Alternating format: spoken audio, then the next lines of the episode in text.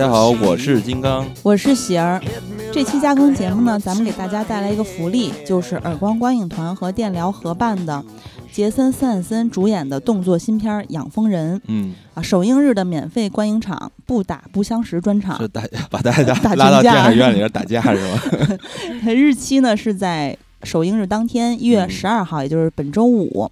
呃，签到时间是六点半到七点二十五，放映时间是七点半到九点十四，也嗯就是周五的下班时间，所以这回的观影团时间还是比较友好的。对我都可以参加了。对，映后交流的时间呢，依然是由我来主持，是九点十四到九点三十四，也就是二十分钟。嗯那郭达不会来哈，但是呃，咱们正好可以借此机会聊一聊动作片儿，嗯聊一聊这部电影儿。啊、这次的招募人数是九十个人，地点也不错，在英皇电影城，嗯也就是建国门那个英皇，听还是嗯比较好的，因为比较新嘛。这个片子的看点当然就是动作爽片儿，就是干。然后由杰森·斯坦森主演。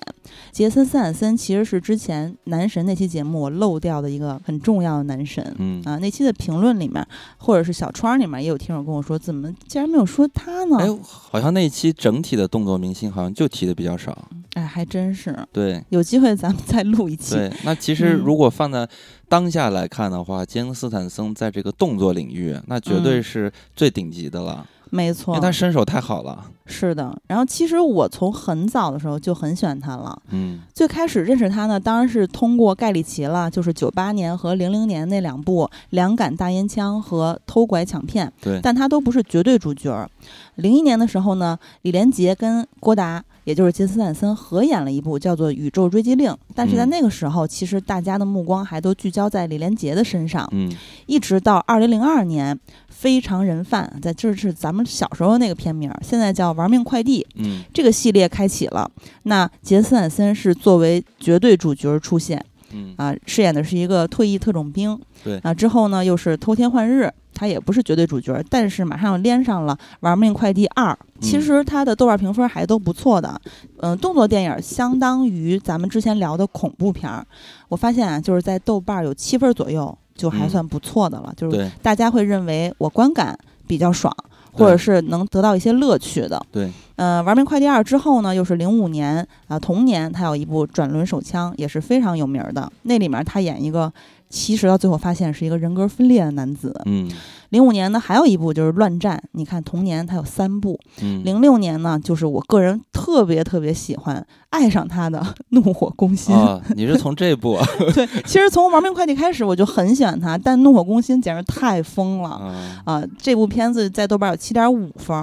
啊。之后呢，又是零七年的《游侠》啊，还有《地牢围攻》啊。之后就是咱们更熟悉的一些的《银行大劫案》，零八年的，以嗯及同年的《死亡飞车》嗯啊。到零八年还有一个就是《玩命快递三》，至此嗯这个系列结束。然后，零九年呢有《怒火攻心二》高压电，依然是非常爽，依然是过七分儿的一个动作片儿对啊。就是它的设定很有意思，就是你必须时刻保持肾上腺素的分泌。对这个代表什么呢？就是你必须要兴奋、恐惧、癫狂、找刺激之类的。对所以说设定非常有意思，但国内是不可能上的，因为，它里面有很多 就根本无法过审的内容。嗯然后之后呢，就是一零年，可能中国观众会更熟悉、更喜欢一些的，它开始密集的电影上映了。其实是从《玩命快递三》开始，然后到了一零年的《敢死队》，然后一一年的《机械师》，嗯还有一一年同年的《玩命追踪》，一一年的《铁血精英》都有在国内上映。嗯，然后紧接着就是一二年的《敢死队二》，一三年的《蜂鸟特工》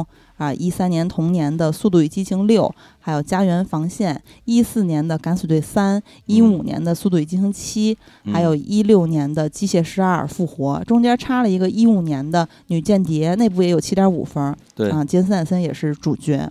然后之后就是那些巨齿鲨呀、速度与激情特别行动啊，以及我个人在二零二一年的那个丝观影里面，我好像也提过的，我很喜欢的，又是盖里奇的《人之怒》啊，啊二零二一年六点七分的嗯啊这一部片子，还有就是呃最近的啊《速度与激情九》和《金爆行动》以及《巨齿鲨二》嗯啊，就是大部分啊咱们刚才说的这些片子里面啊，我自己看了一下它的评分儿。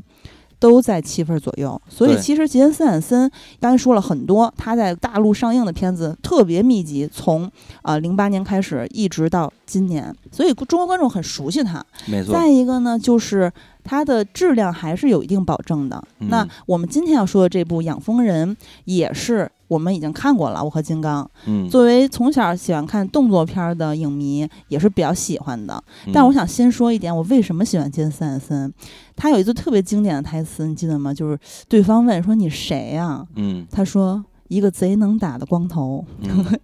这也算是他的形象对了。，他其实我发现，就有嗯很多他的观众，然后扒出来，就是说他其实他小时候那个头发就很少。我觉得这也算是英国人的一个通病吧。但是我觉得在他身上就有不同的意义了，因为大家都说嗯嘛，能力越强，头发越少嘛。啊你说一拳超人了吗？对，所以说杰森斯坦森在身上就能表现出这一点。其实我对于杰森斯坦森的关注，其实就是从两支大烟枪开始的。就两感，嗯、非常非常早，因为当时在那个片子里边，呃，他饰演的是一个小贩。对吧？嗯特别爱骗人的那种小贩，吊儿郎当的。对他其实饰演这个角色的时候啊，和他过往的真实经历是有关系的，所以盖里嗯奇一下就看中他了。他很好的诠释了这个角色，而且这个角色呢，开启了他的演艺之路。但是呢，和后期他演的这些动作片还不太一样。嗯后面呢，不停的去拍一些动作片子。他首先是从《非常人贩》开始就被大家熟知嘛，嗯，然后那个时候他饰演的这个角色就非常的帅，非常的酷。我个人的觉得说，其实这个片子是有一点借鉴的《零零七》的影响吧，因为也是香车美女这种设计嗯、。舒淇演女主角嘛，，对，然后后面他就一系列的拍了很多的 B 级片儿，就是 B 级制作的片子。然后这些片子，哇塞，就非常的疯狂，非常的暴力，然后看得嗯非常刺激。有点糙的那种，比如《怒火攻心》。对，然后接着呢是来到了《速度与激情六》，在《速度与激情六》的结尾，呃，透露了杰森斯坦森会去饰演一个角色。从此之后，他就被就是咱们中国的观众所熟知，而且呢，他也晋升到一线的动作明星的行列了。对，确实他之前片子虽然不少，刚才我也介绍他那个频率，嗯但是大片场的比较少。嗯啊，但后来呢，这些群像的啊，包括他的个人系列起来之后，他越来越被大家熟知。对，那但是我刚才没有说完，我为什么喜欢他？首先，我的男神不是有个标准吗？嗯不是寸头就是秃子，嗯，郭达就是秃子。对也进过监狱，《死亡飞车》里边就监狱别。再说监狱了。而且，他作为一个动作明星，他的嗯动作戏份，比如说。呃，打甚至说打人巴掌，或者是拳法、呃腿功的时候，是比较有节奏感的，啊、包括他匕首啊、大长铁棍子啥的都玩儿过。嗯然后他在辗转腾挪间是挺利落的，我最喜欢这种动作嗯明星、啊。还有就是之前男神那期我说过，就是特别喜欢银幕形象里面戴贝雷帽的男的，嗯。啊，这个一个是好莱坞，一个那期说的比较多是港片儿，比如说任贤齐。陈小春儿。啊，陈小春儿是古惑仔嘛，任贤齐也是就是演黑帮角色，或者是演这个军人形象的角色，戴贝雷帽很帅。那在敢死队里面，杰森斯坦森也戴贝雷帽了，嗯。而且呢，他笑起来又有一种很爽朗的感觉。哎，感觉这个秃子还很单纯，嗯。还有一个就是他穿起正装来又很绅士的感觉，对。发起狠来呢又很不顾三七二十一、冷血嗯无情的。我也很喜欢，就是穿正装好看的男的，男生那期里有说嘛，身材好啊，所以说他也有一个对他练的不错，嗯所以他也有一个称号叫做“西装暴徒”对，嗯、就他的嗯形象非常适合这种硬派的打扮。但是我个人为什么喜欢他，你知道吗？嗯，跟你说的这种流于表面的不太一样，因为杰森斯坦森首先他的动作非常的漂亮，为什么呢？就是因为他曾经是跳水运动员嘛，所以说他的肌肉是非常实用的。在他的动作中，你可以看到有很多就是龙虎舞狮咱们这种亚洲人、东方人能做的这种比较灵巧的动作，杰森斯坦森也比较适合，就是他的柔韧性非常好，同时他也兼具了这种西方人的这种爆发力。啊，所以嗯说他的整体的动作非常的漂亮，也非常的华丽。这十二个字：虎跳山涧，如履平地，蹿高纵矮，刹那之间。对，反正他的嗯动作非常的漂亮，非常的利落，包括他自己对于训练比较追求力量啊，什么耐力、柔韧性、灵活性，就是比较追求这种全面的实用性，而且效率嗯非常高。他并不像阿诺呀，还有史泰龙的是那种健美型的感觉，所以嗯说他好像更符合咱们东方人的审美嘛。所以整体你就觉得他非常的帅。他尤其最帅的就是他的那个背部肌肉是一个大嗯三角形儿，非常非常的帅。哇塞，怎么回事？感觉有点花痴啊！此刻 他确实非常帅。又暴露了吧？对，除了这一点，我跟你说，杰森斯坦森的身上还有一点非常的难得，嗯，就是刚才咱们不是提到龙虎武师的动作的部分吗？嗯龙虎武师还有一个非常厉害的，就是他们的精神。比如说，龙虎武师他们做所有的动作都是真实来做的，嗯杰森斯坦森也是追求这一点的。包括你刚才提到的杰森斯坦森和李连杰拍戏的时候，嗯他们俩就是不用替身。呃，包括杰森斯坦森在拍那个《怒火攻心》，呃，有一场戏是在那个直升机上打斗什么的。嗯当时呢，这么危险的动作，杰森斯坦森也是亲自完成，不用替身。嗯后来呢，杰森斯坦森开始走红之后，漫威呢就开始邀请杰森斯坦森来出演，比如说蜘蛛侠、还有夜魔侠、还有复联四之后的这些电影的一些拍摄，杰森斯坦森全部拒绝了。要知道，如果杰森斯坦森如果加入漫威的话，他就可以拿到一个长期饭票，对吧？这能挣很多钱，又有名气，对吧？嗯为什么不干呢？杰森斯坦森是在采访里边这么说的，他就说，像漫威这种电影，就是让一个人站在绿幕面前做出各种动作，摆摆 pose，然后用两亿美金去把这个特效制作好就搞定了。那这种电影，你让我奶奶披个披风都可以去演。杰森斯坦森他就觉得哎，不他也对。不怕得罪人是吧？就很牛啊，所以这不就当年我们的老一辈的动作明星的那种精神和态度吗？嗯，哦非常但是他继承的不错哈，对对对继承了我们香港公共片儿以及龙虎武师的精神。对，而且本身杰森斯坦森他确实非常喜欢李小龙、成龙，嗯就这些人。对他看上成龙的时候，眼睛都放光了。啊，就哈哈哈 大笑，说嗯成龙大哥非常的有趣，他非常有天赋，什么什么的，而且他的动作都是真的，他非常注重真实性。啊，嗯。所以我觉得他真的是一个硬汉，而且杰森斯坦森，我觉得还有一点比较有意思的是，就是他自己的花边新闻非常少，比较低嗯。调，所以他整个给人的感觉，我觉得就是，嗯，很像咱们这种东方人喜欢的那种感觉。对你说到重点了，就是他很稳，所以我很喜欢他，因为你觉得他静的时候是那嗯。种凝神闭气的状态，嗯。用咱们中国话说就是气定神闲嘛。嗯。那动的时候呢，用咱们中国话说也是那种呃惊若飞鸿，或者说嗯动如脱兔吧，就是很灵巧嗯啊，他不会很蠢。嗯比如说岩石，我就觉得有点蠢。啊，包括范迪塞尔那都练的啥样了，范迪塞尔就 自律都不行，就别说了，反正他可以说是快而不乱，慢而不断，而且你会觉得这个人看起来像我刚才说的，就觉得他好像挺单纯的样子，笑起来又挺爽朗的，嗯你就感觉他好像在现实生活中特别像那种一个好汉三个帮嗯这种汉子，但是在电影里大部分时候。除了群像那种电影哈，它大部分时候都是独行侠的一个状态，所以咱们就要说到这期的重点，也就是杰森斯坦森的动作新片《养蜂人》了。嗯. I just got a message saying that there's a problem with my computer.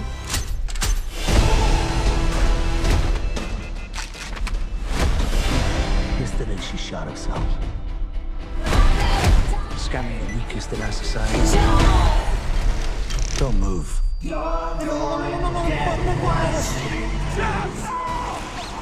那这个片子的导演呢是大卫阿耶，大家对他以前的呃指导作品可能比较熟悉的是《狂怒》《警戒结束》《自杀小队》。嗯嗯，主演当然就是杰森斯坦森了，还有乔什哈切森嗯啊，他其实饰演的是呃反派这么一个形象，嗯还有杰瑞米·艾恩斯、艾米、拉维尔、兰普曼等等。这个片子讲的呢，就是杰森斯坦森饰演的克莱，他平时在乡下养蜜蜂，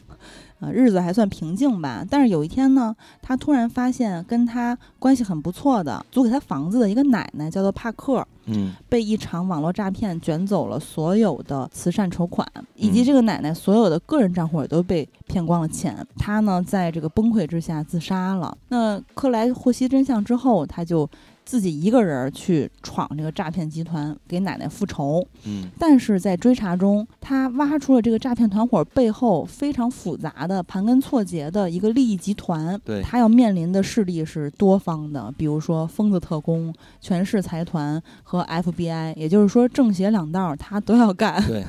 在追查中呢，我们也会发现，原来克莱他本人也不简单。对，因为他曾经是一个游离在法律之外的暗卫组织养蜂人的成员。，对，beekeeper，哇塞，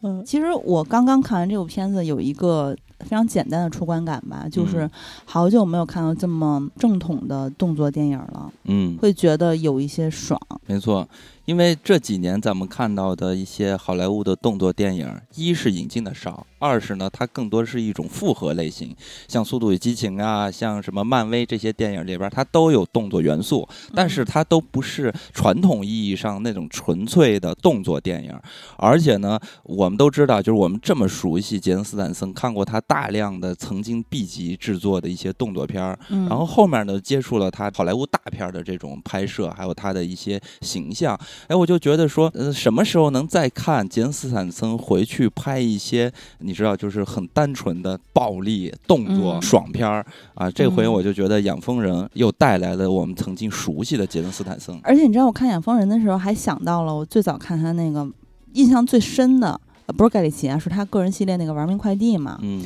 就是那个时候他还不穿上衣呢，就经常嗯光着大膀子，嗯，动作没有现在快，嗯而且那会儿的设定，像你说的，动作巨星身边得有一个美女。对，啊，然后舒淇这个角色最后还手刃生父，那会儿特别流行玩这一套。嗯，当然，他导演里面也有袁奎嘛，所以说嗯。其实他的动作是漂亮的，但是没有现在养蜂人这个里面看起来是这么快和利落的。嗯然后到后面，我非常喜欢的怒火攻心，刚刚也说了，它是设定非常有意思，但是他会干一些非常极端的事情，就我觉得大部分是猎奇吧。嗯然后机械师呢，就有点像咱们中国港片那部片子叫《意外》嘛，嗯啊，他就在讲作为一个杀手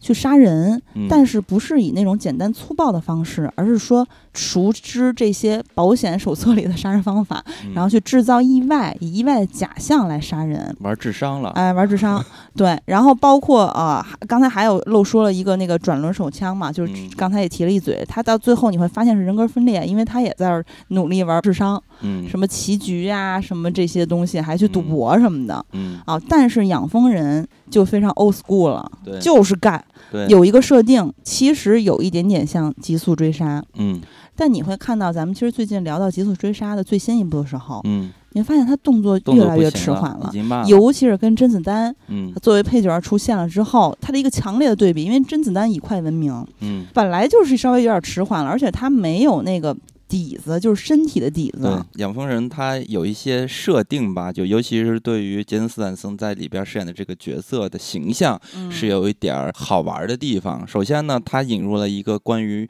蜜蜂群体的这个概念，嗯所以说他作为一个养蜂人，所以他的行为其实也是有一点儿动物性的。对，所以在这个剧情中，你可以看到，他就像一个呃蜜蜂一样，来去维护整个秩序的稳定嘛。但一旦嗯这个秩序出现了问题，在片子中它有一个词叫做“弑王蜂”，他就要把这个老大给干掉，然后重新的找回这个秩序的正确。哦，是王蜂还是是蜂王啊？反正差不多意思吧。他就是要呃杀掉蜂王，对，然后它这个设定的动物性是非常明显的。然后作为一个工蜂呢，像金刚刚才说的，它是维护蜂巢秩序的这么一个行刑人的感觉。对，那这个蜂巢其实，在片子里面，也就是整个美国的一个社会秩序。对，所以说他有这么样一个身份的设定呢，所以他在片子里边他的执行力就非常的强，他好人坏人全部打，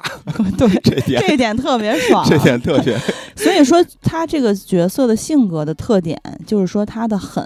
来源于他这个行刑人的使命感，对维护秩序嘛。对，他要追求就是绝对的正义，对，然后他那个动物性以及对正义的极致追求，对啊，他对好人和坏人都很残忍。对我、这个挺难得一见的，尤其是在国内的大银幕。对，在这片子里边，我就记得有很多那种台词来形容这个人的狠嘛。当时嗯他抓到那个诈骗集团的一个中层干部，嗯 然后想要通过这个中层干部了解到他们真正的大 boss 是谁，然后他就跟嗯这个中层干部就说：“告诉我你上面的人。”中层干部就说：“不不不，我不能告诉你，告诉你他们会杀了我。”然后杰森斯坦森说：“我会先折磨你，再杀了你。”对，然后就开始折磨他然了。后就开始折磨他。然后后面呢，他去去抓那个中层干部的时候，还经历了很多 FBI 的围剿，是吧？他跟其他的那些杀手不太一样，嗯他直接就出现在 FBI 的人群里。呢，对，他先是进来参与讨论，嗯然后人家跟他讨论两下之后说你谁啊、对对，然后他就直接把自己通缉的那个大名儿告诉了 FBI，FBI 都傻了，可能就打一个出其不备，然后把 FBI 全干了，干了然后进去就抓这个中层干部。还有一点比较吸引人的就是非常像一个幽灵，嗯，因为它是神出鬼没的、嗯不可预测的，对，而且会让对手觉得你是无懈可击的，因为你好像没有情绪对，啊，你又非常的训练有素，所以让人家 特别的害怕。对所以我在看这个片子里边儿，其实我想起两部电影儿，就是他这个嗯角色的设计。第一个是《处刑人》，威廉达福的那个，我非常喜欢的电影。就是这种角色呢，是有一点类似于蝙蝠侠的那种感觉，他是通过暴力来去解决那些不公平的事情，或者违法的事情和错误的事情。呃，像养蜂人杰森斯坦森，他就是这样的一个设定。然后还有呢，是说他执行力，还有他的行动力和动作，给人的这种压迫感，非常像我小时候看《终结者》里边的哦 T 一千，液态的那个，呃对，就是感觉跟 幽灵一样，就打也打不死，而且它的破坏力又极强，就所以嗯。说这其实是有区别于它之前的一些动作片里边的嗯形象的，银幕形象，而且片子里嗯边所有的动作的设计，包括人物的设置，其实都是非常符合动作电影的这个类型的，嗯。因为它会让这部电影变得非常的单纯，就是给你暴力的享受。所以说呢，我在嗯。看这个影片的时候，像刚刚我提到的《楚行人》还有《终结者》，其实这些片子呢，呃，怎么说呢，就是在我心里边，它都是有很高地位的，因为我一直都是很喜欢动作电影的。那为什么呢？就是我们想一想，就是我们小时候，尤其是男孩啊，小时候看的漫画。什么七龙珠打打杀杀的，嗯圣子道什么的，其实都是这种打打杀杀和动作有关的。然后后来呢，再稍微大一点儿，就开始看香港电影，那里边就接触了大家最为熟知的就是《古惑仔》，里边也是砍人、杀人、打打杀杀那没什么动作技巧啊、对，但反正都是打。那有动作技巧的就功夫片儿、武侠片儿，那都是小时候非常爱看的。我就记得我小时候每天上学的时候，一个人背着书包，假如走到那个人比较少的地方，我就开始嘿嘿哈哈就在那儿比划，就假装自己是那个呃《七龙珠》里边孙悟空，可以发那个元气弹什么的，就开始打。哦呃，不是练功啊，对，这练功我不会那些动作，我就是想嗯我有一些什么元气弹，我的内力。我的意思就是说，我小时候首先接触到的娱乐文化产品，其实就是动作类型的。对嗯、基本上所有的小男孩儿，我不知道女孩儿是不是啊，都是这样的。我这大荧幕看的第一部电影也是成龙大哥的《我是谁》嘛，对，所以嗯说可能这个男孩儿吧，就慢慢的对于这种动作电影，他就变成了一种情怀。那如果要说起这个动作电影这个类型啊，咱们如果从头溯源的话，哇塞，那可是早了。咱们就借这个养蜂人的机会啊，跟大家简单聊聊这个类型啊。嗯，在一九零三年呢，艾德温·波特拍摄了《火车大劫案》，这片子太早了，就是了解那个电影史的话，都知道这部电影。嗯那这部电影在影史上的意义，那绝对是无需质疑的。虽然它现在看起来可能过于老旧了，因为都是电影诞生之初的东西，但是呢，它是西部片儿、警匪片儿和剧情片儿、动作片儿的共同的先驱。那后来呢，大卫·格里菲斯，哇塞，这真的是影史上最著名的大导演。他拍摄了一个国家的诞生这部电影，它是第一部故事长片，也是完整的有剧本和叙事蒙太奇的一部电影，奠定了好莱坞商业电影的模式。就是也就是说，在这部电影之前，电影的形式都是那种短片儿，呃，嗯通过短片儿大家。不停的去研究这种电影的拍摄的技法，然后大卫·格里菲斯他作为一个美国电影人嘛，把这些嗯。东西都融会贯通，放到了这个片子里边，就拍成了一部长片儿，然后就诞生了第一部的故事长片儿，然后包括他后面拍出了《党同伐异》嗯。啊，这两部电影呢，它都进行了一些战斗场面的拍摄，而且还有聚焦追逐和营救的动作戏来去抓住观众。所以说呢，嗯。这两部电影也被称为故事长片儿和动作电影的原型。那嗯。接着就来到了人猿泰山，人猿泰山其实这在整个影史上，包括 少儿读物什么的，大家都知道这个东西。但它最早的一部，也就是在一九一八年拍摄的第一部，然后明确了冒险类动作片儿的这个类型。然后后续呢就拍了很多这样的人猿泰山的系列电影啊。然后这些冒险类的动作电影呢，在当年其实是有一个特点的，就是主打一个奇异的环境，呈现这种视觉的奇观。嗯我小时候一直在幻想我是人猿泰山，真的，我就幻想我可以在那儿吊着游来游去，啊然后在在那个大丛林里。啊，你？说这个你以为什么？我以为你是说呜呜呜，啊，对啊，我上学的时候天天跟同学的那个用他的声音嚎叫，嗯总那都是冒险类的动作电影，嗯这一下就经历了好莱坞的二十至五十年代，那很快就来到了六十年代。六十年代就开始出现一些我们有概念和熟知的影片出现了。因为嗯进入了六十年代之后呢，其实大家都知道，就是随着这个六十年代冷战冲突的升级，这么一个时代的背景，所以现代的惊险动作片开始出现了，就造就了惊险动作片上最经典的荧幕形象——零零七詹姆斯邦德。嗯啊，其实，在咱们往期的那个节目中也有提到邦德啊，具体咱就不说了。零零七也做过嗯专题，总之呢，从詹姆斯邦德开始啊，大家就开始对这段历史、对动作电影这个类型就开始慢慢应该有一些概念了。这因为这里边就会出现一些大家知道的硬派明星出现了，比如肖恩康纳利、呃嗯乔治拉扎贝尔，还有罗杰摩尔、皮尔斯布鲁斯南，这都是曾经的嗯詹姆斯邦德的饰演者哎嘛。皮尔斯布鲁斯南也是我小时候的男神，嗯，很优雅，是吧？风度翩翩嘛。对，那咱们简短结说啊，那进入八十年代，我靠，那可精彩了。那因为这些著名的动作电影就开始越发被大家熟悉了，比如阿诺，大家都知道的《终结者》《魔鬼司令》铁血战士》是吧？就这些嗯系列，然后包括史泰龙的《第一滴血》系列啊，包括他其实在一九七九年拍摄的《洛奇》啊，后续呢也接着不停的去拍洛奇的这个系列嘛，这是史泰龙的嗯一些代表作。还有大家非常熟悉的，也非常爱看的，就是布鲁斯威利斯的《虎胆龙威》系列。对，其实说到史泰龙啊，我至今看到丛林设伏，嗯，仍然会想到第一滴血。对对，任何人在丛林设伏，我都会想到第一滴血。对，小时候我们玩的那个呃魂斗罗，不是也是嗯来自于阿诺和史泰龙两个人形象嘛？嗯啊，那这些片子呢，就使得动作变得更加的暴力了。你看以往的什么，呃，詹姆斯邦德还是很优雅的，对吧？但是到了八十年代，这些大肌肉棒子一出现，哇塞，这动作就变得非常的暴力了你。就会觉得詹姆斯邦德就是花活儿。对，而且呢，他们的形象 你也可以看得出来，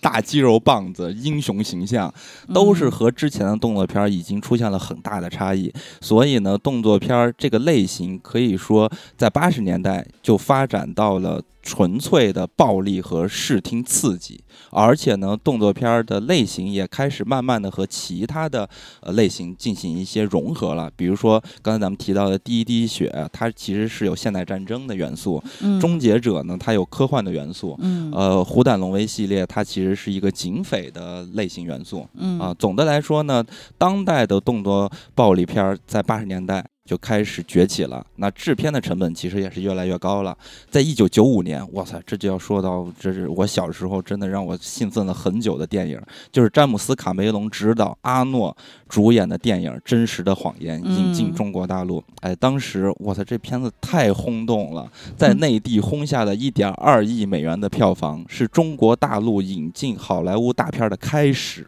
嗯哇塞，你我不知道你有没有那不是第一部，对，但我不知道嗯你有没有印象啊？就是在小时候，我就天天听大人说真实的谎言，真实的谎言。对对，因为我妈的男神就是阿诺嘛。对嗯，主要就是因为真实的谎言，不是因为终结者什么的。，对，以至于好莱坞给我植入了一个概念，就是嗯好莱坞大片儿就是动作片儿，要打、要爆炸、嗯要刺激、要惊险，这就是嗯好莱坞大片儿给我植入的最初的一个概念啊。那咱们这不就正好就说到九十年代了吗？那嗯恰好呢，九十年代也正是好莱坞动作片儿发展最为成熟和成功的时代。一流的大片儿就这些动作大片儿，比如有《终结者二》，哇塞，太多了，《勇闯夺命岛》。嗯空中监狱、生死时速，也是那个基努里维斯演的，那会儿还是小鲜肉呢。反正就是这些影片一提出来，我嗯我都起鸡皮疙瘩，你知道那个吗？尼古拉斯凯奇那会儿不也是我男神吗？你刚才提到的有吗？空中监狱。啊，对啊，还有《勇闯夺命岛》也有对他，以及还有肖恩康纳利，也是老零零七了。就这些影片过于经典了，就是你拿出这些影片再比那些什么文艺片、艺术片来比的话，真的不好意思，这些动作片秒杀那些电影。那你也不用这么说吧？在我的心里，嗯哇塞，实在是太好看了，陪伴了我的成长。够刺激吗？对，这是一流大片儿的制作。那在当时呢，也有很多 B 级制作的电影比如说上格云顿的《再造战士》《终极标靶》，史蒂夫·西格尔的《潜龙轰天》等等这样的 B 级片儿嗯啊，这些动作电影呢都有一些特点，就是动作生猛。充斥着肉搏，还有什么车战、空战、枪战，各种打，而且通过这个技术吧，然后也是给了观众非常好的这种视听的享受。比如嗯说这个镜头的景别的切换的差异是非常大的，而且镜头的切换的速度也非常快，而且呢，这些影片因为随着这个投资越来越高，所以里边有很多大量的那种特效的镜头嘛，所以它也会有大量的镜头专门去展示特效，所以给人的感觉呢啊，包括这些主演的那种形象哈，你就会觉得说，哎呦，这些人这些电影非常有重量感，很有冲击力。但是呢，咱们也要说一个但是，就是你看的多了哈，也会稍微有一点感觉，就是说，呃，虽然他的那个剪辑非常的凌厉，但是他们演员的这种动作和过招啥的，其实是嗯缺少一点完整性和设计感的。随着好莱坞的这个工业的体系，他就把这些电影慢慢变得有一点套路化了。那此时呢，好莱坞的动作电影就急需一种新的刺激。那咱们就要说到咱们非常熟悉的香港武侠片儿、功夫动作片可以说这些片子影响了好莱坞当代暴力动作电影的出现。这个东西其实也挺早的，嗯咱们简短解说啊，还是在早在七十年代，其实李小龙拍的一系列电影，什么《唐山大兄》《精武门》《龙争虎斗》《猛龙过江》《死亡游戏》，其实他拍这些片子全都成为了风靡全球的电影文化的现象。对上格云顿就是他粉丝嘛。啊、对里边的这些动作设计，还有动作场面，还有他的片子，在当年看起来还是节奏比较快的，就引起了善于学习的好莱坞电影的思考。比如现在说，看也挺快的，其实。你说的是动作快，我说的整体的节奏。哦哦 对你，比如刚才你提到的这个上格云顿，还有那个嗯史蒂夫·西格尔，其实他们本身就是习武出道的，嗯其实就有点咱们香港的这批人都是练家子出道嘛。所以说嗯他们就是从这种学武的，然后后面变成了电影明星、动作明星，就是说他们的事业能有这样的转折，其实我觉得还是受到了李小龙或者香港电影的这种发展的一个轨迹和经历。，不是说上格云顿小时候挺虚的吗？嗯完看中国功夫片之后就发疯了，爱上中国武术，也爱上李小龙。后来他就去学武术什么的。对，就是这些人的身上，我们可以看到好莱坞对于动作电影和动作明星培养的一种思考。可惜呢，李小龙就是过早的离开了嘛，就使得这个香港功夫片对好莱坞的动作电影还只是仅仅留在文化的思考上。嗯啊，那咱们就要说到非常重要的一个人物要出现了，他带着一部电影，就是一九八五年成龙主演的《警察故事》。这部电影，哇塞，那真的是在动作电影上是非常重要的一部电影，它标志了动作电影全新的拍摄方式，就是从什么拍摄呀、剪辑啊，还有动作设计，它实现了一种可复制性。嗯，就是他们打破了龙虎舞狮和拍摄剪辑技巧之间的这种上下位的关系，也就是说，它给予了拍摄和剪辑的一些承担动作效果的一些分量。就曾经的绝对的话语权都是在那龙虎舞狮身上嘛，那后面呢，就是可以通过一些电影的技法来去实现了。而且呢，这部电影还有一个最主要的特点，就是成龙的玩命精神开始出现了，就开始把这个龙虎武士都卷起来了。大家都觉得说，我靠，如果你这么拍电影，以后大家怎么办？嗯啊、那接着呢，一九九五年的《红番区》在北美上映，就斩获了三千二百三十九万美元的票房，创下了香港乃至亚洲电影在美国的票房纪录。成龙开始始在北美走红，连带着这个香港的动作片儿也就开始盛行开来了。一波就咱们都知道的这些港人也来到了好莱坞大展身手，比如说我们知道的有成龙，刚才提到了李连杰、周润发、嗯吴宇森啊，是吧？这些人都来到了好莱坞。还有一些可能大家不太熟悉的，刚才你也提到的，就是袁奎。袁奎呢，就刚才你提到了，他作为导演和动作设计，为杰森斯坦森打造了《非常人贩》。嗯，可以说这部电影让杰森斯坦森广为人知啊。然后到了一九九九年的《黑客帝国》，我靠，这部片子首先咱们要说袁和平的动作设计。那嗯这部电影呢，是香港动作电影对好莱坞影响的集大成者，嗯给好莱坞的动作电影带来了新鲜的血液。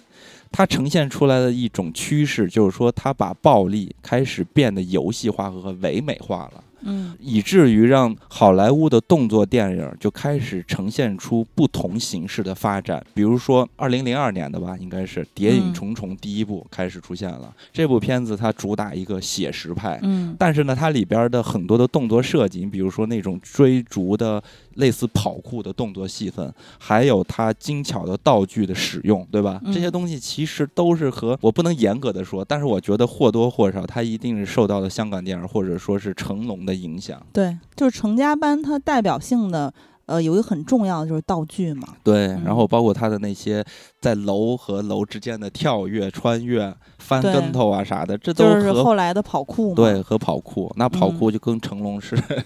有极大的关系。那后面呢，还有我们特别喜欢的导演昆汀，他拍的《杀死比尔》，嗯，而且好巧，《杀死比尔》的动作设计也是袁和平。嗯杀死比尔》这部戏，那绝对是极致的暴力美学。对，那那人八爷被称为天下第一武指，嗯，闹着玩儿，太强了，太强了！这种 业界的极高的标杆的水平，我操！嗯那后来呢？在经过这十来年的发展，好莱坞其实又经历了一次这种数字革命嘛，嗯等于说好莱坞现在呢就已经说是吸收了香港动作设计，然后把我们这些好的东西吸收走，融会贯通。后来呢，就哪怕是有一些电影儿是没有港人参与的啊，比如说如今很多的这些超级英雄电影儿啊，当然也有一些例外，比如说袁奎他也参与了《X 战警二》啊，林嗯迪安也参与了《蜘蛛侠二》这些片子，但后来有很多的这个超级英雄电影其实就没有咱们港人的影子了。但是嗯咱们还是可以看到，哎，里边这些人的打斗还是打得有模有样的，和嗯曾经阿诺和史泰龙的动作完全不一样了啊！包括后面的《速度与激情》，如今的《碟中谍》系列，还有如今的《零零七》系列，呃、包括现在非常热门的《极速追杀》系列。都离不开咱们香港动作的这个背后的这些贡献，嗯但是呢，这些影片其实都暴露出一个特点，就是纯粹的动作电影其实是日渐式微了。是的，那如今的动作片儿呢，我觉得它好像是有一点被元素化了，就是说它在现在的意义好像变成了综合各种动作元素和剧情设置之后诞生的一种新的复合的类型。然后呢，纯粹的这种功夫类型呢，它好像变成了一个比相对性的概念。那曾经呢，这种纯粹的动作片儿，基本上就是咱们要稍微学究一点儿啊，它其实是有一个结构的基础的。嗯 就是它是以中世纪文学中罗曼斯的结构作为的一个基础，就是说一个主人公他拥有或者说练就了超长的本领，然后嗯在极端困难的情况下克服不可逾越的障碍，成功的实现了一些他想要渴望达成的目标，而且呢，这些目标一般呢都是想要去恢复这个世界原有的秩序。那嗯最终呢，这个主人公就开始对抗那些以不正当方式控制世界的人类啊，或者超自然的这种势力吧。那最终呢，主人公把他们都打败，恢复这个世界的秩序啊，这就是这些电影的一个故事的结构。但是呢，这些影片的这种故事结构其实还不是最主要的核心，最主要的核心是什么？是要以紧张刺激的惊险动作和视听张力为核心。就是说，这些片子它所有的设置都是为了给观众提供一种纯粹的逃避主义或者是享受主义。所以，动作片儿一向是被认为是好莱坞拳头和枕头经典哲学的体现。就是嗯拳头，它代表的就是暴力；枕头代表就是性爱。所以，动作片儿其实它为什么好看，就是因为它原本的这个核心的功能是符合大家观影中追求的那种享受的。好，那咱们再看回这个电影《养蜂人》，其实你看它的结构，就是嗯跟咱们刚才上面说的是一样的嘛。就是你看啊，这个杰森斯坦森，他作为一个战力爆表的养蜂人，一开始呢，他其实是我的理解啊，是他看到了被骗到自杀的老奶奶，哎，这气不过，一开始他其实嗯是决定为他报仇，然后呢，他就去找那个一个小头头，直接把这个诈骗集团的呼叫中心，嗯一个小的呼叫中心，直接就干翻了，然后还把人大楼给烧了。嗯，本来以为这件事儿就结束了，结果没想到这个骗子小头目肯定内心不爽啊，他也是个狠人啊，嗯就开始找了几个打手，是吧？然后就去找这个杰森斯坦森来去报复他。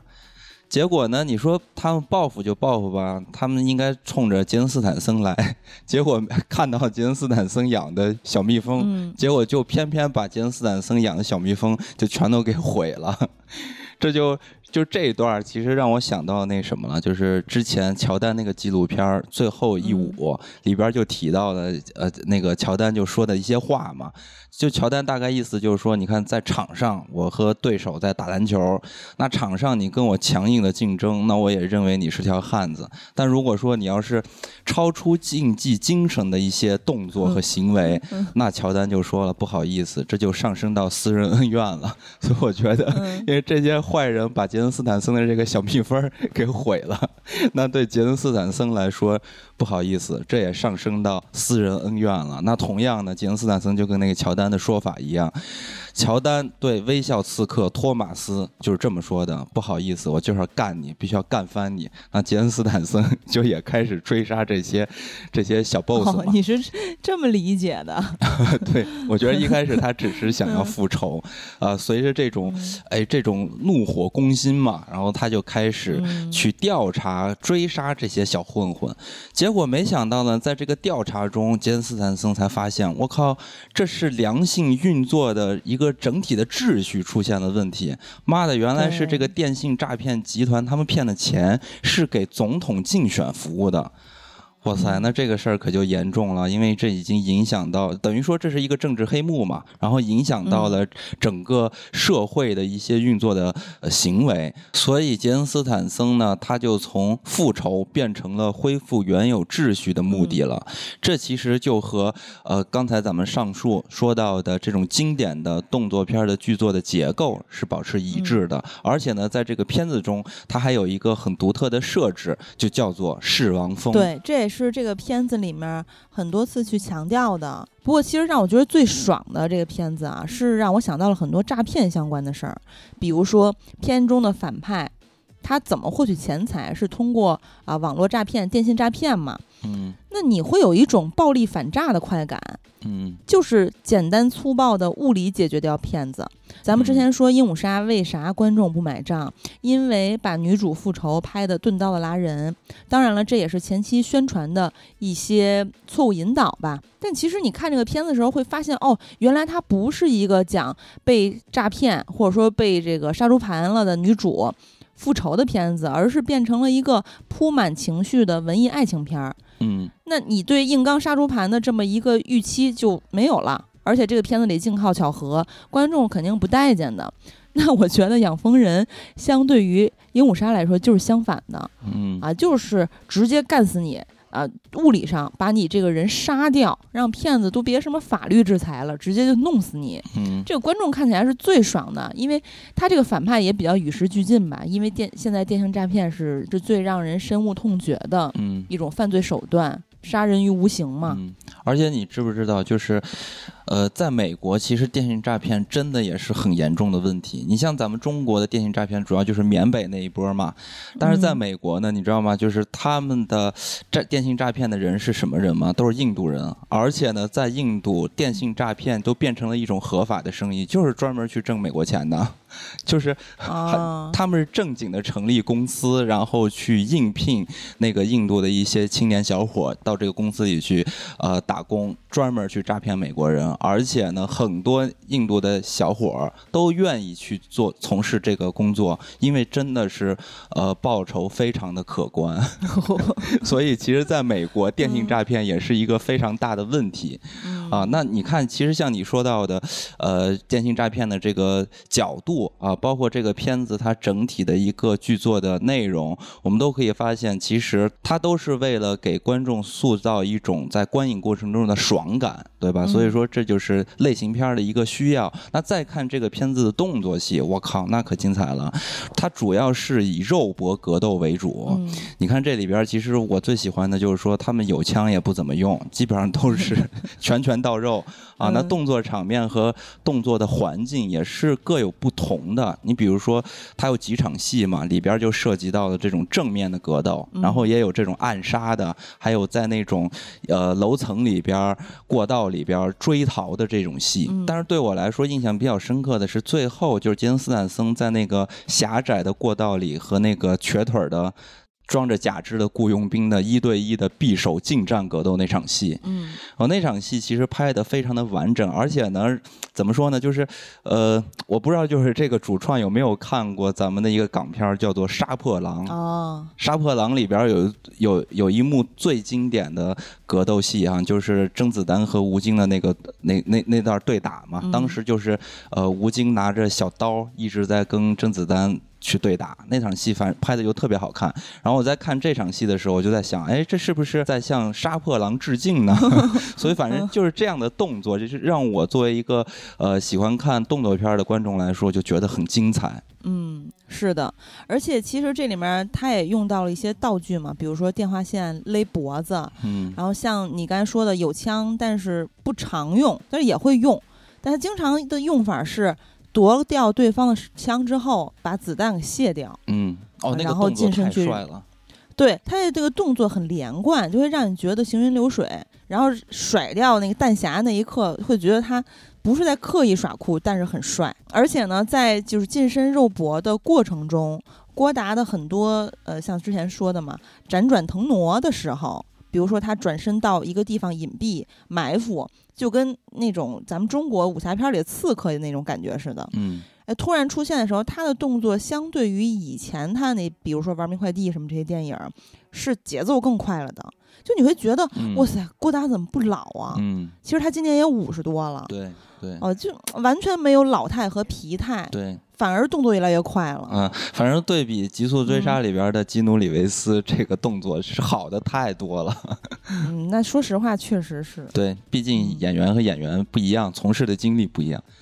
所以，总之呢，你看这样的剧情设置，然后再配合杰森斯坦森火爆利落的动作，所以呢，从类型上来看，那《养蜂人》是好莱坞动作电影，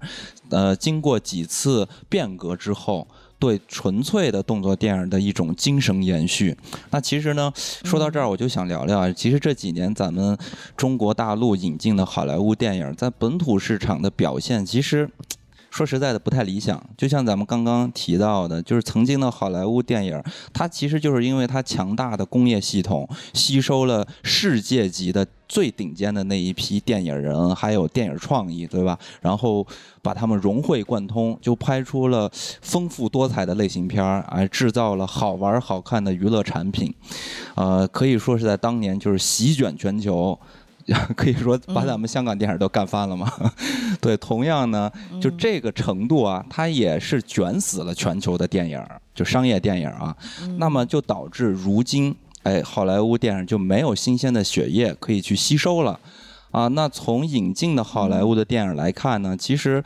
大家都能发现，更多的还是那些续集电影，啊，还有 IP 重新翻拍的一些电影，甚至是一些炒冷饭的作品等等等等吧。那表现在动作类型上来看的话，其实我觉得情况就更糟糕了。我我觉得已经好久没有看到这种呃纯正的动作电影了。所以呢，《养蜂人》作为一个原创的故事，还是正宗的动作类型片的风格。那么，如果大家对这个动作片有情怀，或者说喜欢看动作电影类型啊，那我觉得《养蜂人》还是值得一看的。那最后呢，其实这个片子啊，我觉得怎么说呢？不知道他会不会拍续集，但是呢，我对于这个电影的设置还是有一点猜想的。就是刚才咱们提到的《极速追杀》嘛，在《极速追杀》里边，其实嗯那个约翰威克。他不就是因为他的爱狗被人杀了，所以他追着黑社会老大杀，呃，然后呢，在呃养蜂人里边呢，是杰森斯坦森自己的心爱的小蜜蜂被杀了，所以他更狠，他他追着总统的儿子杀。哎呀，那你这有点太往那边想了吧？他我觉得不是因为小蜜蜂他，主要还是一个嗯维护秩序的工蜂，这样。对对就是因为那个就有点爱宠的感觉，你蜜蜂相对于狗还是不一样的，对吧？对，反正这就是算是一个梗嘛。嗯那还有呢，就是养蜂人，他其实我个人觉得他他有意思的地方，可挖掘的地方，就是说它可以扩展出一个杀手宇宙。嗯在这个片子里边，其实他出现了养蜂组织嘛。那当时这个养蜂组织为了拦下杰森斯坦森，就派了一个杀手来去杀杰森斯坦森。结果没想到他能力不行，被杰森斯坦森给反杀了。那个女人其实就是杰森斯坦森的继任者，也是这个蜂巢系统的嘛。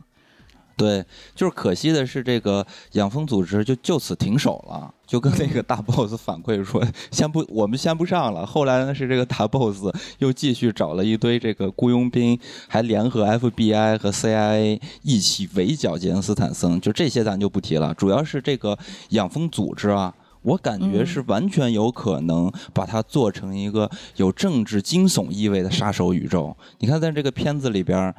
当时出现的这个疯子女杀手，嗯哇塞！她一出现的时候，我当时特别惊艳，她整个造型非常的抢眼，就是穿着那个粉色的西装，对吧？然后嗯行为非常的疯狂，跟那个小丑女一样。就是我个人是特别喜欢看杰森斯坦森和这种异能人士大乱斗的场面，因为杰森斯坦森他的这个形象是一个人狠话不多的人嘛。对但是又跑出来一个跟疯子一样张牙舞爪的这种人，我就觉得这种打戏就很精彩，这这个冲突和对撞差异非常的大。对，而且片子里面其实还有一个男人，就咱们不说嗯太细了，反正就是他也是可以成为杰森斯坦森对手过一些招儿的人。嗯，他也不是一般人儿，因为他曾经是吧，就是，杀死过同量级的对手。这个具体大家可以看片子，那个嗯人也挺奇葩的。对他的造型也挺酷的。对我倒不觉得，呃，养蜂人像极速追杀似的，需要扩展出一个杀手宇宙，就是那种呃蜂巢组织里面的人来接着嗯干他什么的，而是就是像你刚才说的，各方势力嗯，派出最顶尖的人才来，嗯，来跟他较量，然后都嗯被他干死。就其实也有点像韩国一拳超人马东锡，就是谁到他面前都是个死。那嗯反派如果稍微弱一点的话都不够看，得要那种特别强力的反派，然后跟他来来回回狂打，这样的话才会更爽。当然，我们虽然说了半天对续集的畅想啊，还是要看《养蜂人》第一部的票房成绩，对，能不能拍续集，都要先看这一部。那，咱们呢就先爽这一部完了啊。那咱们呢就在一月十二号周五的时候啊，也是影片的首映日当天，嗯在影院不打不相识专场相见嘛。嗯然后大家一起去看这部片子。